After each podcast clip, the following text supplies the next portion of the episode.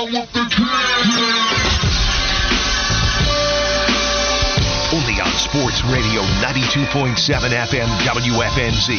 Straight fire. This is the Wes and Walker Show. Even the crowd knows what's coming next.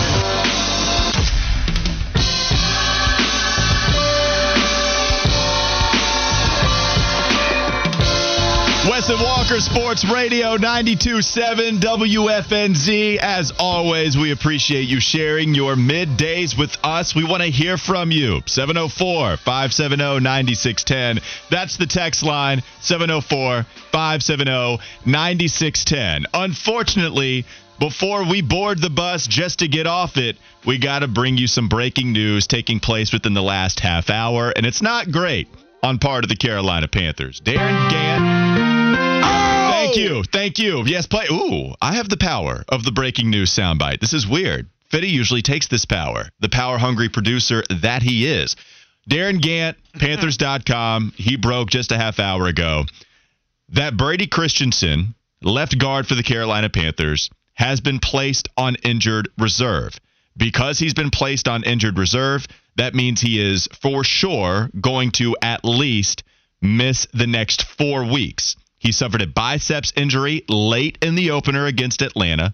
He did play every single snap of the opener, but again, after that biceps injury he suffered late in that game, they placed him on IR. So now not only do we have this Jaycee Horn injury, we have Brady Christensen having an injury that is going to keep him out for a month, just like going into the season, Austin Corbett was not going to be able to play for at least 4 weeks. So now these guys are on very similar timelines as far as the IR would suggest.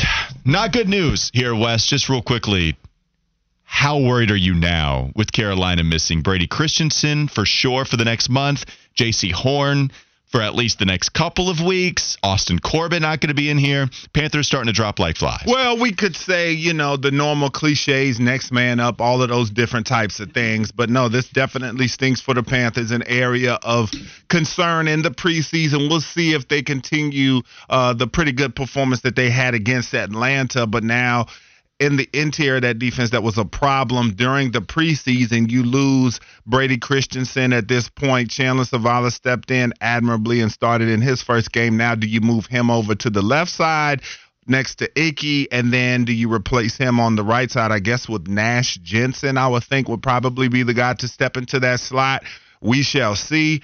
But no, this is not good. You never want to lose starting offensive linemen, especially at the beginning of the season, especially when you're 0-1 and have to win a big game against a division rival on Monday night. All right, so we actually have Frank Reich talking about this very injury as it currently – I mean, we're getting text right up to the second. For instance, Mike Solarte, I see in my Twitter timeline, 8 seconds ago, dropping some updates. So let's get to it. Let's get off the bus talking injuries. We look good getting off the bus. I got something to say. Damn! Kick it! I can feel it. Frank Reich speaking to the media. I'll read Mike Solarte's tweet just because it's right here, right in front of me. The Christensen injury happened late. Frank Reich says to the media that they're working different combinations at guard, whether it be a Cade Mays, Nash Jensen, also McCray is in the mix. Christensen out at least 4 weeks. Jaycee Horn getting more opinions on his hamstring. Reich unsure of the timetable for return, at least for both of these guys, and Jaycee Horn not on IR, but still don't know about what kind of return we'll see with a Jaycee Horn. If you go back to the Panthers.com write-up by Darren Gantt, Darren writes that you could see Cade Mays, Calvin Throckmorton, Nash Jensen, they're all going to be in the mix. They're going to have to wait on Austin Corbett. Now, this is the question for me. The first thing I think of, Wes, Chandler Zavala played on the left side for majority of his NC State tenure. They moved him to the right side because Brady Christensen had already been playing at left guard, and so Chandler, with Austin Corbett out, he's in the starting lineup, and so he had been playing next to Taylor Moton. Chandler Zavala also has a left tackle that he played at NC State with on the left side of the offensive line, and Ikem Ekwonu. You would think that the communication, the chemistry between those two, it's not starting at zero. There's already a foundation going back to their days playing college football in Raleigh, North Carolina. With that all being said, and some guys in the mix for that starting right guard spot before Zavala won it. Is that something you entertain? Having Zavala now switch, going to the left side, bringing up a Nash Jensen or whoever you deem fit. Is that something you would experiment? Yeah, because offensive linemen, for the most part, are interchangeable. We see a lot of left tackles, franchise left tackles, unless you're just really that guy. They normally start off on the left side, but a lot of them come into the league and start on the right side and then move their way over there. And you see the same thing with guards as well. You always have guys that are swing players on offensive lines. That's just part of the deal when you're an offensive lineman, being able to play multiple positions. So I think it would only be natural to me to move Chandler Zavala over to the left side and then insert someone else into that right guard spot, because you want the left side to be the most solidified, because that's the backside of the franchise jewel. I'm usually very wary of moving guys from the right to left, because if you listen to offensive linemen, hell, I listen to one every single day, so you can give your opinion on this. But when you switch from one side to the other, you're just reversing everything you learn, which sounds simple enough, but especially at tackle, it's got to be a little different. You're talking about kick slides, having to switch that now, and that means a world of difference. Speaking of David Bakhtiari, who's in the news for condemning the NFL for having NFL stadiums going to turf so much now, especially here in Charlotte. Bakhtiari, I remember him equating it to learning to wipe with your other hand, trying to switch to the other side of the offensive line, saying, okay, like, I guess you could do it, but it's certainly not going to be as efficient. It's going to take some time to learn. And I always go back to Taylor Moton speaking at training camp, saying, now that I'm going to be playing right tackle, I know exactly what I'm going to be doing here for the offensive line. I feel a lot better not having to figure out, all right, now I got to learn how to do this on the left side, on the right side. Even if I'm usually worried about that, is my point. I'm okay with Zavala going to the left because that's what he was most comfortable with in college. I don't think that he's learned, or I don't think he has so many snaps under his belt to the point where now it's going to have to, he's going to have to undo all of this knowledge, has to go back. I think this is a little bit of a different circumstance, especially if you have Nash Jensen or some of these other guys like Cade Mays being a swing guard, especially if you have other guys that are ready to go in. Maybe we do experiment with going Zavala and Ikem just like they played at NC State on the left side of that line. I think that's where I lean right now, depending on what Frank Reich will tell us as the week goes on. Yeah, I mean, I think for a guy like Zavala, again, like you said, with them equating it to wiping with the other hand or whatever it is that you want to say, because most guys aren't going to be comfortable doing things left-handed anyway. The majority of people are right-handed, obviously, but I think for a guy like Zavala, like you said, he is used to playing on that left side like he did at NC State. So I don't think it will be that big of a switch for him to be able to go to that side at all. If you look at Pro Football Focus, use that as your tool for what Brady Christensen did this past game against the Atlanta Falcons.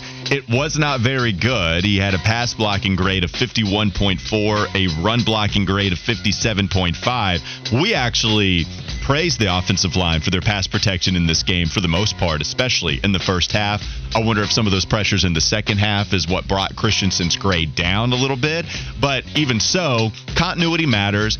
Even if we've always thought Christensen was one of the weaker links of this offensive line, this one still matters, and I wonder how much it matters to you, Wes, when you match up the Carolina Panthers against the New Orleans Saints, where, yes, they might be an old defense, but as we saw against Tennessee, they're still a pretty damn effective defense. Yes, they are, and so when you look at the interior of this defensive line as far as what they're doing this season, Shepard and Saunders, their interior defensive linemen, neither one of them over a 60 so far, so the strength of that defensive line is on the edges, so maybe you do get a little bit of a reprieve there, but still you're talking about getting to the second level, guys having to block Demario Davis and the crew, and so it's going to be a formidable challenge. This is the Saints defense that came out and played very well against the Tennessee Titans and made that a very ugly game, got a lot of sacks.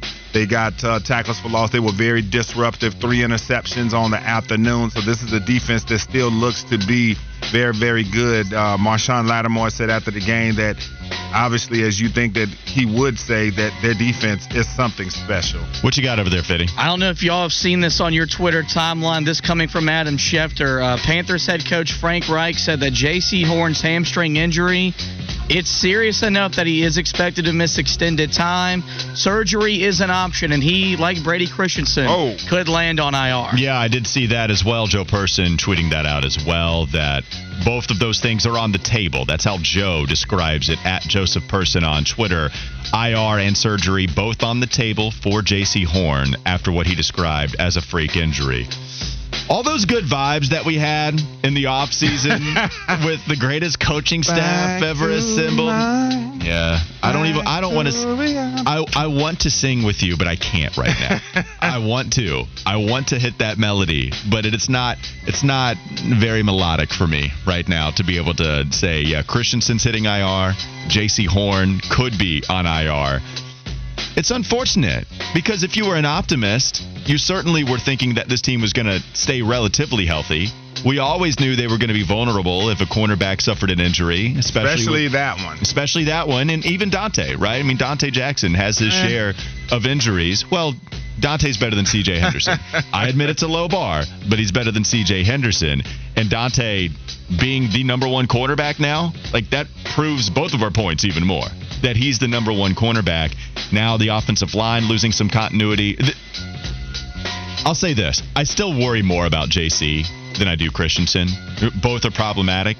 But if you're to ask me what I think is the most impactful, I think there is a little bit of a rare way out of this for Carolina, specifically because they drafted a guy that has so many snaps playing alongside the guy he could be playing alongside this upcoming week.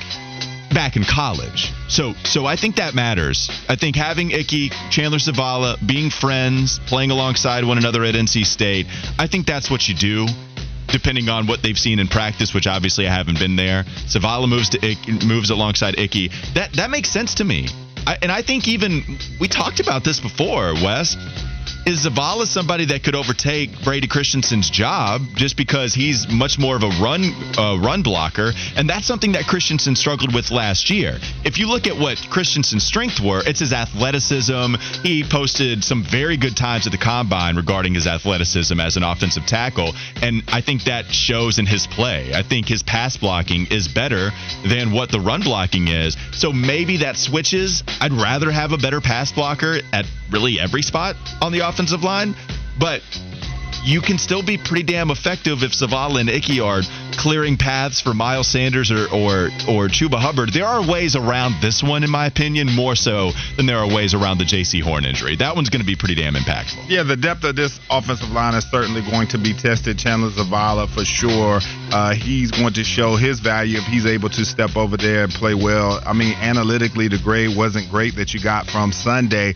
but he's still got a lot to learn because at the end of the day, this is a fourth-round pick. This is not a guy who was stepping in with first-round pedigree and looked at as a can't-miss prospect. There was a reason why, and he was a guy that shot up the draft board. He was looked at as a lower-round pick until workout started looking at the tape a little bit more. So this is a very, very intriguing scenario for the Panthers, but one that every team's going to have to deal with. I mean, you're going to lose 6 to 8 key guys during the year at some point for some amount of time. That's just the way that this game is. The Panthers are dealing with it earlier, so hopefully if they get some of these guys back down the line, then they'll have the injuries out of them and they can stay in the lineup for the rest of the year. I like Dale and Clover's text at 704-570-9610. It's simple. There's not a sentence. It's just run left. Love it. Just, what's the offensive game plan, coach? Running left. We're going to turn left as much as NASCAR drivers do. That's what our offense is going to look like. It's Wes and Walker off and rolling. We'll continue the Carolina Panther conversation, continue to give you Frank Reich's comments to the media as far as it pertains to the injuries and their matchup against the New Orleans Saints. We'll also tell you who our most surprising Panther from week 1 is. Wes and Walker, Sports Radio, 92.7 WFNZ.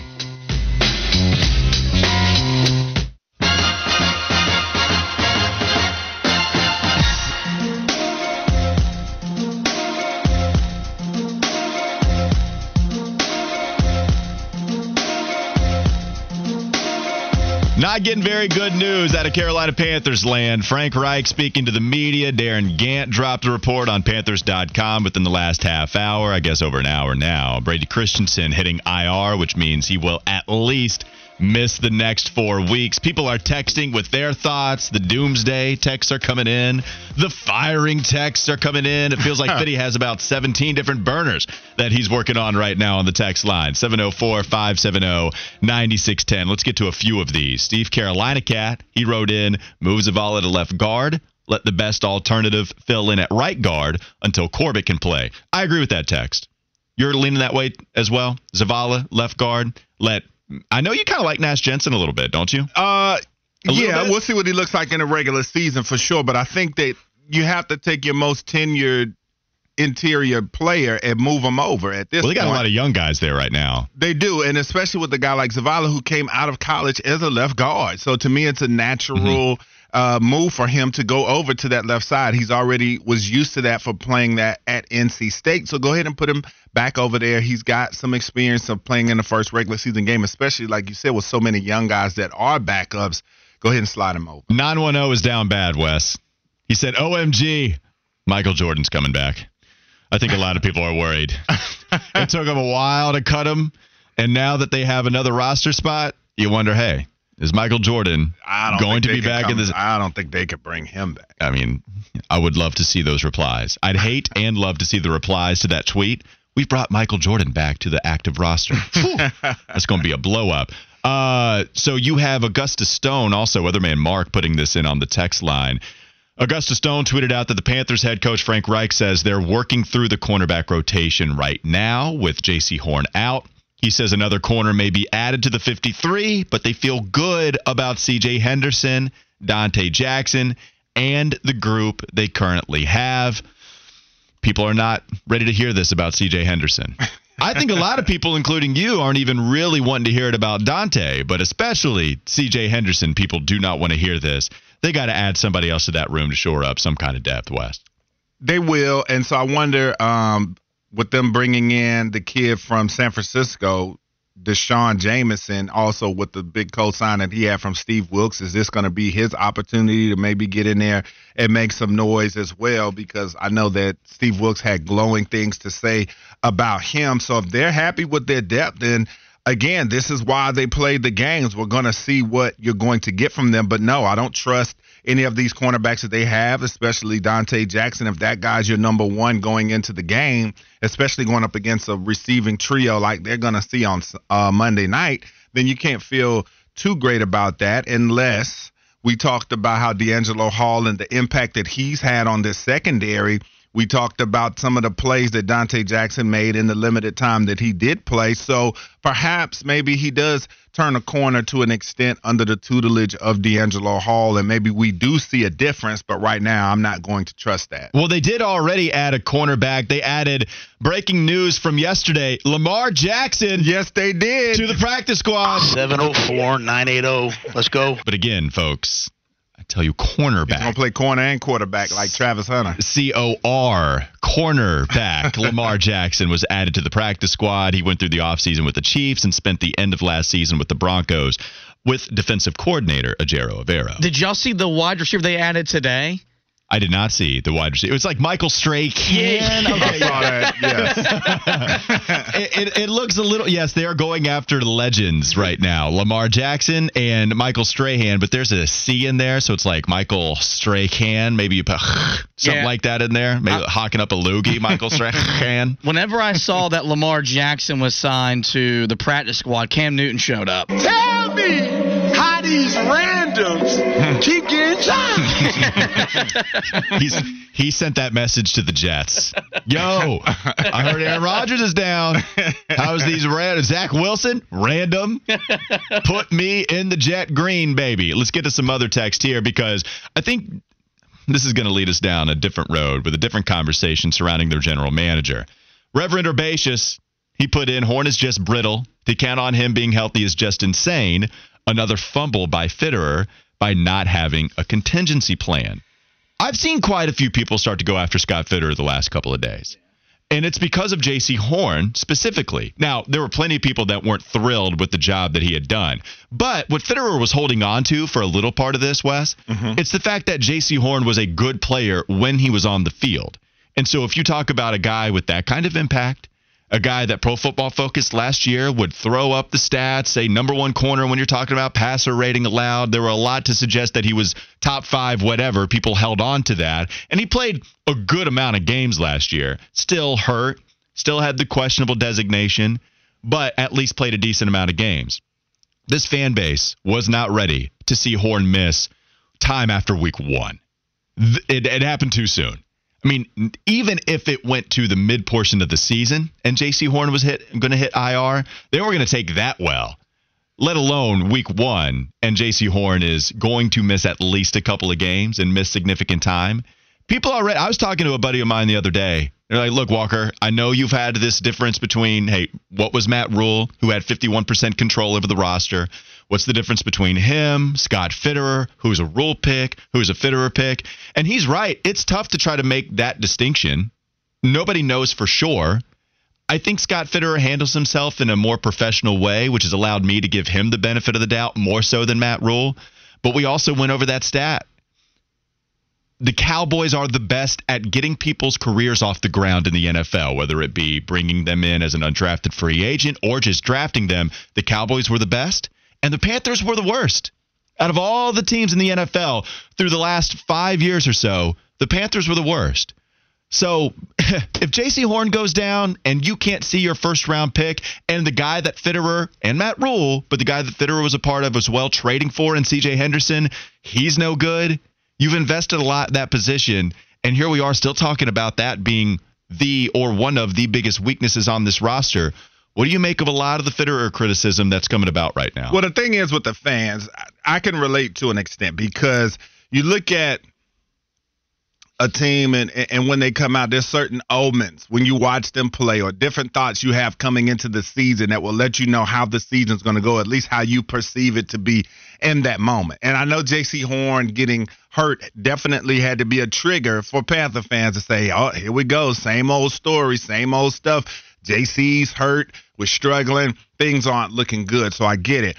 Fitterer, no, I'm not going to accept the Fitterer slander at this point because you're talking about a team they already were picking in the top 10 of the NFL draft to begin with. So that tells you you're not a very good football team. Then you trade up to the number one pick. Everybody, and I know there were some detractors out there, but a lot of people, including us, had a lot of love for what he did this offseason as far as what he supplied Bryce with, as far as what he did, as far as the coaches that were hired. I know that was ownership involved in that as well. But as far as Fitterer and the players that he provided, we felt like that this was a good starter kit for Bryce Young to come out with day one. We thought the offensive line was going to improve. Preseason didn't look good. Game one looks pretty good. Jury's still out. Defensively, they're still getting their thing together under Ejiro Evero. But no, I don't think at this point you can get upset just because guys get hurt. This is the NFL. As far as planning for it, what did you want them to do? Because you guys like the draft class. So did you want them to draft a corner instead of Mingo as a second-round pick to have to step in there for if Jaycee Horn gets hurt? Like, what type of contingency plan are we talking here? Because there's only a couple of ways you could have gone. Could you have drafted a rookie, which you don't know what you were going to get out of him? Could you have tried to go sign a big ticket or make a trade for a big ticket corner? Probably not. So then at that point, what do you get? You get a journeyman or some type of mid-level to average player. That's not going to help anything. I don't think there really was a true contingency plan for a Jaycee Horn. There's no big-time corner on the market that you could have went and signed or gone and traded for. So I don't know what you do there. I think that these guys are just suffering some unfortunate injuries at this point. It's still going to take time. But no, I don't think Fitterer deserves slander at this point because there was so much love for what he did, at least around these parts during the offseason. The biggest move that he's going to be attached to is moving up to get Bryce Young. If Bryce Young works out, that's going to be the thing that gives him life or death. We talked about it with Ryan Pace with the Chicago Bears, right? When he was making the moves that he did, you move up to go get Mitch Trubisky at number 2 overall. It does not go well. They get to the postseason. What was it? Was it his rookie year or the second year with Mitch Trubisky? Either way, they get to the postseason. Yet still, we were able to tell, yeah, Mitch Trubisky is not a franchise QB. And when you give up that much to move up one spot, it's not going to work out for you. With Scott Fitterer, to give up as much as they did, and they gave up a lot. Think about it. If everything hits worst case scenario, and you're talking about what? Top 10 pick, top 5 this year, you don't have a first round pick. Yes, this is true. So then you start to go to second round. And, man, that's a starter you're drafting, or that you could have drafted had you had it. But you also don't have Bryce Young if you don't get rid of it. You don't have, DJ Moore is not here. I talked about the ramifications of it. Ultimately, I decided I thought this was the right move to go up and get Bryce Young. I thought it was worth it. But remember, I was like, yeah, this is going to be hard to replace. It's hard. DJ Moore's a good player. There's varying ranges of what people thought about DJ, but I don't think anybody thought he was just average. I think people understood he's a good to very good to great, but not average. He was above that. And to lose that kind of weapon, especially with that receiver room as it looks right now, there's going to be a lot attached with Scott Fitterer as it pertains to what Bryce Young does. And even Jonathan Mingo, if Mingo works out, I think that's going to help. Fitterer, the job security, which I don't think is in real question right now. But if Mingo hits and he gives you however many receiving yards this year, if he just looks the part, more eye test with Mingo to where we're really excited for him to break out in his sophomore season, that's going to carry a lot of weight with Scott Fitterer and people's confidence in him. And you know what else is going to also add insult to injury? If Bryce doesn't have the rookie season that a lot of people think he should have had with all of these quarterbacks that are coming out this year, you're going to hear, why'd you guys give up so much stuff? You could have waited, got a quarterback in this draft cycle, and then had some other things and kept your picks. And so that's also going to be an argument that a lot of people will make. But again, like we said, you wouldn't have Bryce Young. You wouldn't have this optimism of the future, because this year I feel like I won't necessarily say it's playing with house money, but if you made the playoffs this year or had a really successful season, that puts you, in my opinion, really ahead of schedule. And so if you don't have a great season this year, then okay, you still have got your quarterback. Hopefully, Ikem Ekwonu carries out what we think he should this year. So you've got that. So you've got some pieces in place to be able to keep building, even though you're going to be missing those picks. Going to have to get a little creative to try to fill in some of the holes. And Fitterer is creative. We do know that. Yeah, you got to get a little bit creative. But the main thing for the franchise is that you hopefully have found your quarterback.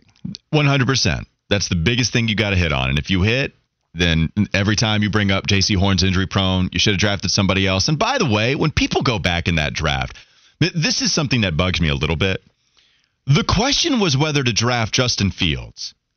Patrick Surtain, okay, maybe you dug into the film, but there was not a lot of people saying, great, we missed out on Patrick Surtain. It was the position people had a problem with. It wasn't necessarily the player. I mean, sure, maybe you like Surtain more. I'm not saying that. But as far as what the real criticism was surrounding that selection, it was Justin Fields being available. And that whole offseason, people were talking about whether they should draft a quarterback at that spot. People that want to bring in Micah Parsons. Yeah, there's a lot of teams that missed out on him. People didn't know whether he was a linebacker, an edge rusher. Was he a hybrid? Even Dallas wasn't using him as a sheer edge rusher his rookie year until they realized, oh, this guy might be the best pass rusher in the NFL. Let's play him at that spot every time. And now Dallas has maybe the best defensive player in the entire NFL. Apologies to your boy, Nick Bosa. Yeah. Still very good. We know who the DPOY is. That's right. Could be Parsons this year, but you get the idea. See, that's the kind of stuff. This reminds me a lot of the Bobcats. The Hornets could have selected Giannis. Okay. A lot of teams could have selected Giannis. Right, and who knew then that he was going to be that? Micah had some real questions. There were real questions about character. Got into some stuff with Penn State. Position. Is he going to be linebacker, edge rusher? What is he? So the Micah Parsons stuff is bad. The Jaycee Horn just needs to stay on the field. Look, he suffered a little bit of an injury, I believe, in South Carolina. But this is the thing where I don't know if I point to Scott Fitterer and say, that's a you problem. How dare you? He's good. The talent evaluation, if that's the thing in question, the talent evaluation is that Jaycee Horn, he's good. But he can't stay healthy, and that's a real problem. Yes, it is. And so you got people like 704, 200 number that said that Pat Surtain was head and shoulders the better corner when we picked Horn.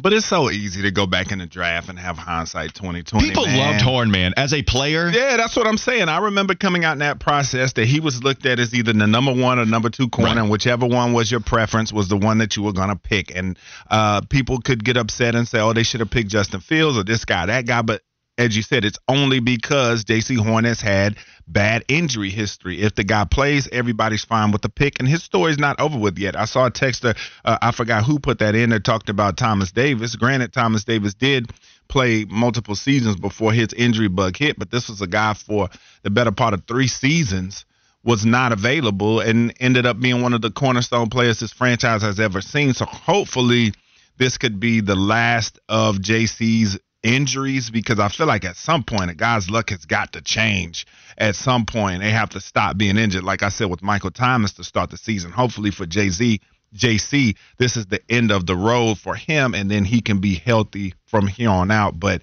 right now, it's just hard to see that narrative with everything we've seen so far. All right, we have very minimal time, but I have this overwhelming responsibility to please the tees with the most surprising Panther. Maybe we give our answer and just a synopsis as to why, and we can get into some details a little bit later on. Most surprising Panther. We asked that question coming into the segment based off what you saw in week 1. The most surprising Panther to me, and maybe it shouldn't have been, but to me, it was Hayden Hurst. He was very involved. And, Wes, I know that can't be your answer because you liked the signing. You thought he was going to have a big part in the offense. That I did. I should have seen it coming with just how much Frank Reich likes to use the tight ends. But Bryce Young was throwing to him a lot. I think going back and watching that film even more so, what I really like about Bryce's game is he loves to attack the middle of the field, and this offense does, which is why I like some of the play calling. At least I like the concepts.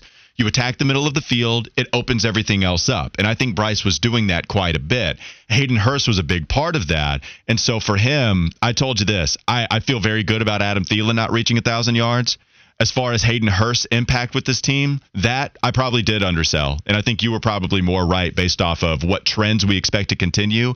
I expect Bryce Young to continue to look Hayden Hurst's way. Gotta love Hayden Hurst, man. He's a cagey veteran. For my most surprising player, as we are up against the break, I am going to go with Chuba Hubbard. I thought he really came out, toted the mail, man, 6.7 yards a carry on 9 carries. So it wasn't like he just got a few here and there, or he broke one big run and the rest were trash. This was a guy that was consistently gaining really good yards. His long of the day was 21. And I thought he looked pretty good, man. And that's a good debate that we'll get to at some point, talking about Miles Sanders and Chuba Hubbard, which one of the two looked better. But, I mean, 6.7 yards a carry, that's college-like. Big Cat Dan agrees with you. Chuba Hubbard was the most surprising. And what I liked about Chuba is, yes, he benefited from some monster gaps, but also he broke tackles once he got to the second level. He did. And so you did the most with what was given to you and then some. Chuba Hubbard, all he does is impress me when he runs between the tackles. We went through this the second half of last season. We went through it in week 1. Hey, kudos to you. Continuing to give kudos to Chuba Hubbard. Real quickly, let's hit a Fitty Flash before we move on. What you got for us, Fitty?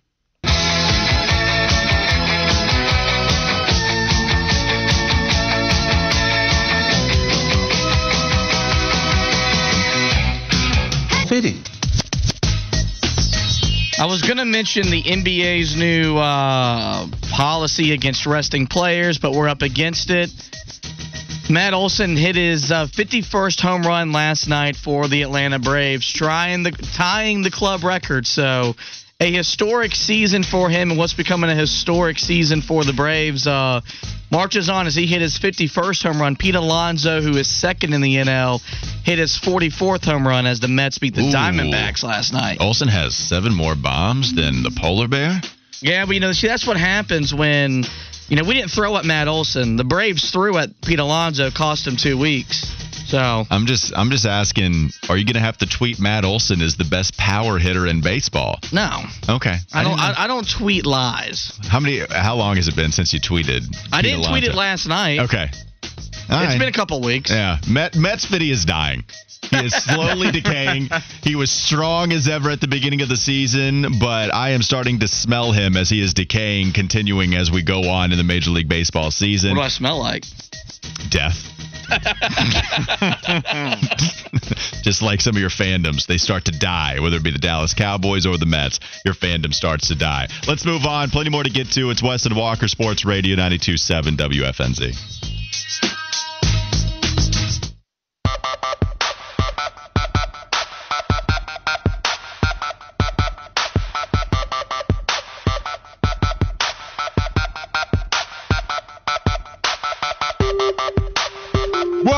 This is the Wes and Walker Show. It is Wednesday, hump day. It's a war cry Wednesday. We didn't give a war cry. Are we doing that or nah? Yeah, I think we need to do it. Well, let's do it then. I'm going to count it down. It was real melancholy at the beginning of the show. Yeah, so man. I think I forgot about it with the breaking news. But, and also this subject is a little melancholy as well. Yeah, so we're going to get you hyped, right, and then we'll deliver a little bit of bad news. If you're out there in your cars right now, let's get it. I know some of y'all were waiting on this today until whoever's around to just excuse you, but you got to let out a war cry on a one, a two, a three. Whoa, baby, let's go! It's Wednesday!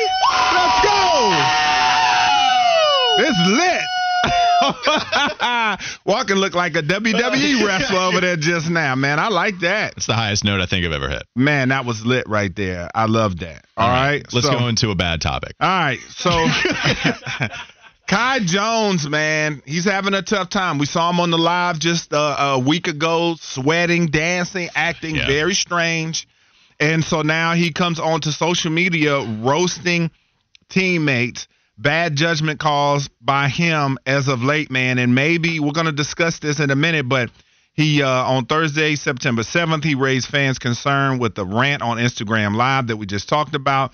Then less than a week later, he's created another problem, dissing Mark Williams and Nick Richards, two players who are expected to be ahead of him in the rotation. And so when you check out those tweets and what he had to say, barking back at fans, you just don't need this from one of your players. So one fan said, Nick Richards with the greater than sign you.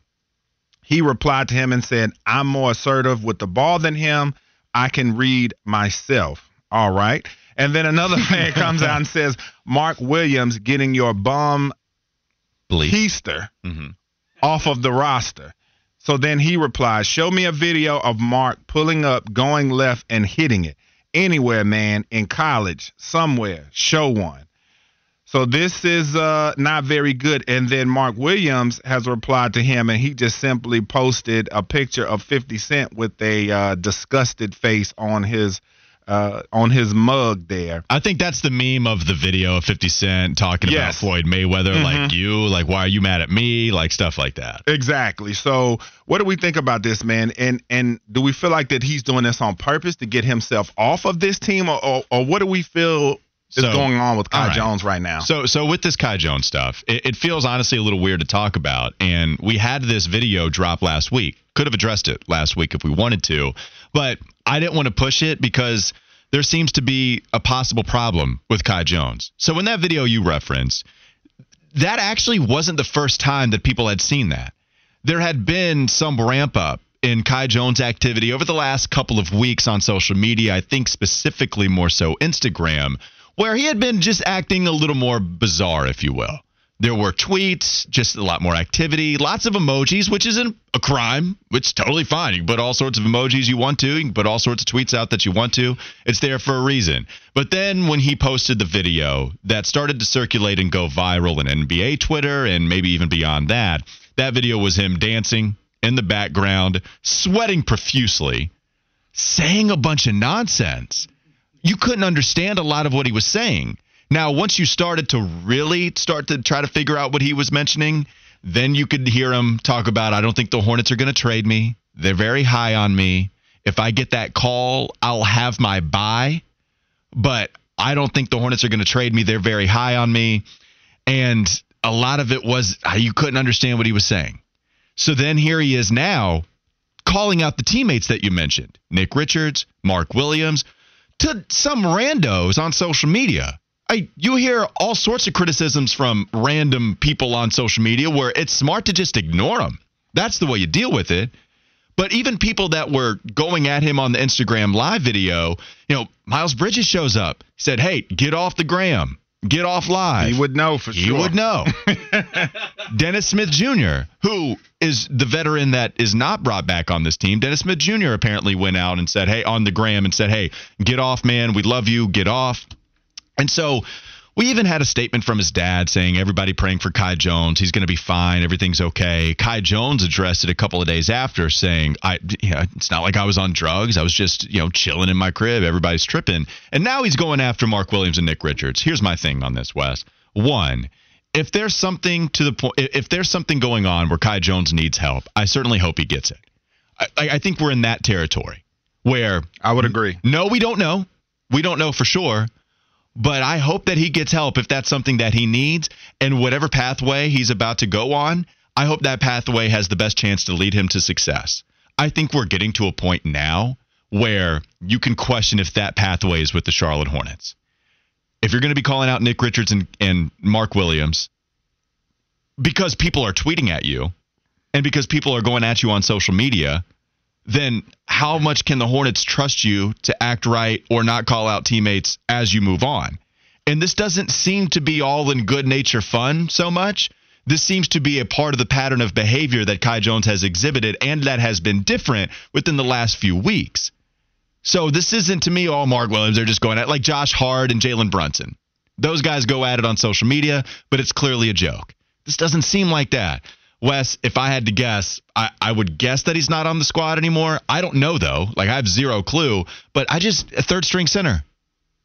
Why would the Hornets put up with a lot more of this? I just don't think that they will. And we'll see if they cut him. I don't know who would want to trade for him at this point, but it's sad. I wanted it to work out. He's a great guy. Young, but a great guy, and I don't know if it's going to work out with the Hornets. Yeah, it seems to me like he may be doing these things so that he can be off of this roster and onto another team where maybe he can get some more minutes. I'm not sure. That's just speculation there. But you can't have this because it's going to be a double distraction, because even though it may die down in the next couple of weeks, but once training camp begins, media days, things of that nature, they're going to be asking teammates about this. They're going to be asking Kai about this. And so this is going to be a big distraction to this basketball team. And so maybe they don't want that going on as well with all of the other PR that you're going to have when media day hits for the Hornets. When you're talking Miller, the return of Miles Bridges, there's a lot going on over there at the cable box. And so when you talk about this, and you look at the 2021 draft class for the Charlotte Hornets, do you feel like that this is Mitch Kupchak's worst contribution to this team? I think so. I think so right now. Because if you are pro Mitch Kupchak, then you look at the drafts that he's had in the past, and then you can point to a lot of them and say, man, he really doesn't miss. He doesn't outright so badly miss. P.J. Washington, while we have different opinions on him, still a guy that gets a second contract, and a pretty valuable one at that. Miles Bridges, talent-wise, was going to make $30 million, if not with the Hornets, with somebody else. Drafted LaMelo Ball, 3rd overall. We know about some of the second-round hits that he's had. Those guys getting to second contracts, parlaying those assets into first-round picks or at least extending their value, that's impressive. You go to this draft class, they draft James Bouknight, they trade up to go get Kai Jones, and they draft Scotty Lewis in the second round, which is more injury stuff there. I hate it. Scotty Lewis seemed like a fun second-round pick, always going to be a wild card, got injured, hasn't been doing a lot since. But, yeah, this is it. This is his biggest mistake. And even just one more time to read these comments. These comments seem a little too descriptive to be all in good nature. If Kai Jones says, man, they're bums, I'm better than those guys. Okay. That I could agree is more fun. But he's sitting here calling out specific parts of their game. This is very true. I'm more assertive with the ball than him. I can read myself. Whatever that latter part means. I was wondering, too, what was that? Did he have a Pat Mahomes comma problem where Pat Mahomes, when he was talking about Aaron Rodgers, he tweeted out, I hate that man. Hope he recovers fast. But he didn't put a comma. So it sounds like he's saying, I hate that man. Like Wes Bryant took over Mahomes' Twitter account. But then he edited it and put a comma. I hate that comma, man. Like, I don't know. And then he said, show me a video of Mark Poland going left and hitting it anywhere, man. In college somewhere. Show me. It's aggressive. Like, sounds like something that a coach said that he regurgitated and that he sees as well and thinks that's a weakness in his game. 100%. All right, well, when we come back, we're going to go to the Campus Corner. NCAA getting violent threats over the Tez Walker ruling. That and more on Sports Radio 92.7 WFNZ.